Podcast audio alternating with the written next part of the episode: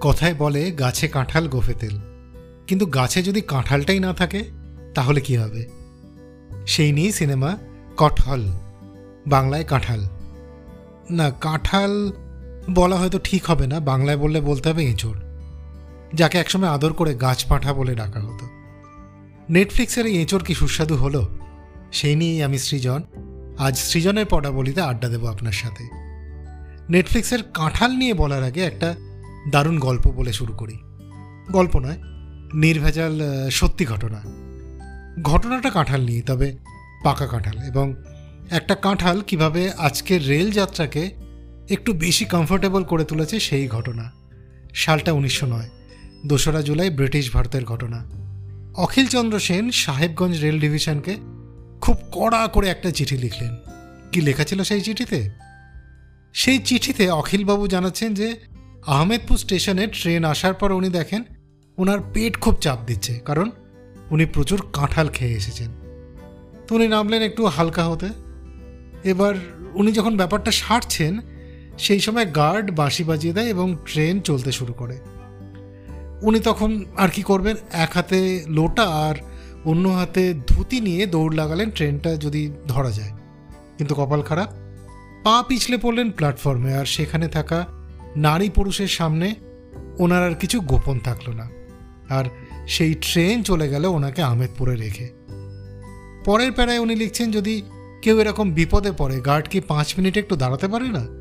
এরকম খারাপ গার্ডের বড় সড়ো একটা ফাইন হওয়া উচিত। আর গার্ডকে ফাইন না করলে উনি খবরের কাগজে কড়া করে একটা চিঠি লিখবেন বলে ধমকিও দেন। এই চিঠি সরকার বাহাদুরকে রীতিমতো প্রভাবিত করেছিল বলাই যায় এবং এর ফলস্বরূপ আজ আমরা ট্রেনে টয়লেট দেখতে পাই এবং আমাদের দূরপাল্লার যাত্রা অনেকটাই বেটার হয়েছে। তবে আজকের টপিক টয়লেট নয়, কাঁঠাল। নেটফ্লিক্সের কাঁঠাল। সিনেমা শুরুতে দেখা যায় পুলিশ ইন্সপেক্টর সানিয়া মালহোত্রা বুদ্ধি করে সাহস দেখিয়ে কুখ্যাত এক অপরাধীকে পাকড়াও করেন। কিন্তু ক্রেডিট নিয়ে চলে যান ওপরের পুলিশ কর্তারা। এরপর দেখা যায় স্থানীয় বিধায়কের আঙ্কেল হং প্রজাতির দুটো এঁচড় চুরি যায়। সেই এঁচড় খোঁজার দায়িত্ব দেওয়া হয় সানিয়াকে। সানিয়ার প্রেমিক আবার তার অধীনে কাজ করেন। প্রেমিক উঁচু জাত, সানিয়া নিচু। সেই জন্য প্রেমিকের বাবার আবার বিয়েতে আপত্তি। যাই হোক, কাঁঠাল চুরির প্রথম সন্দেহ পড়ে বিধায়কের বাগানের মালির ওপরে। বিধায়কের রোলটা করেছেন বিজয় রাজ মালির খোঁজ লাগিয়ে পুলিশ কিন্তু সহজে তাকে খুঁজে পায় না। মালিকে পাওয়া যায় পুলিশ ফাঁড়িতে, যখন সে তার হারিয়ে যাওয়া মেয়ের জন্য রিপোর্ট লেখাতে আসে। মজার ব্যাপার, সে বেশ কয়েকবার আগে এসে ফিরে গেছে কিন্তু। গল্পে উত্তর ভারতের অনেকগুলো ছোট ছোট ইস্যু খুব সুন্দর করে তুলে ধরা হয়েছে। সেটা নারী পাচারই হোক বা পণ প্রথাই হোক বা জাতপাতের সমস্যা অথবা পুলিশ বা রাজনীতির অনেক ছোট ছোট কিন্তু গুরুত্বপূর্ণ দিক।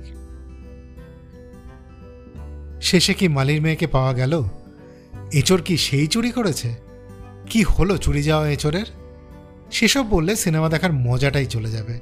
তাই সেসব আর বলছি না, শুধু এটুকুই বলব, যদি পঞ্চায়েত ভালো লেগে থাকে, যদি সহজ সরল জীবনের গল্প দেখার ইচ্ছে থাকে, তাহলে এই সুস্বাদু এঁচড়ের স্বাদ মুখে লেগে থাকবে অনেকদিন। আর রাজপাল যাদব, রঘুবীর যাদব, বিজয় রাজ, বিজেন্দ্র কালা গোরপাল সিং, এনাদের মতন পোর খাওয়া অভিনেতাদের পাশাপাশি নতুনরাও খুব বিশ্বাসযোগ্য অভিনয় করেছেন।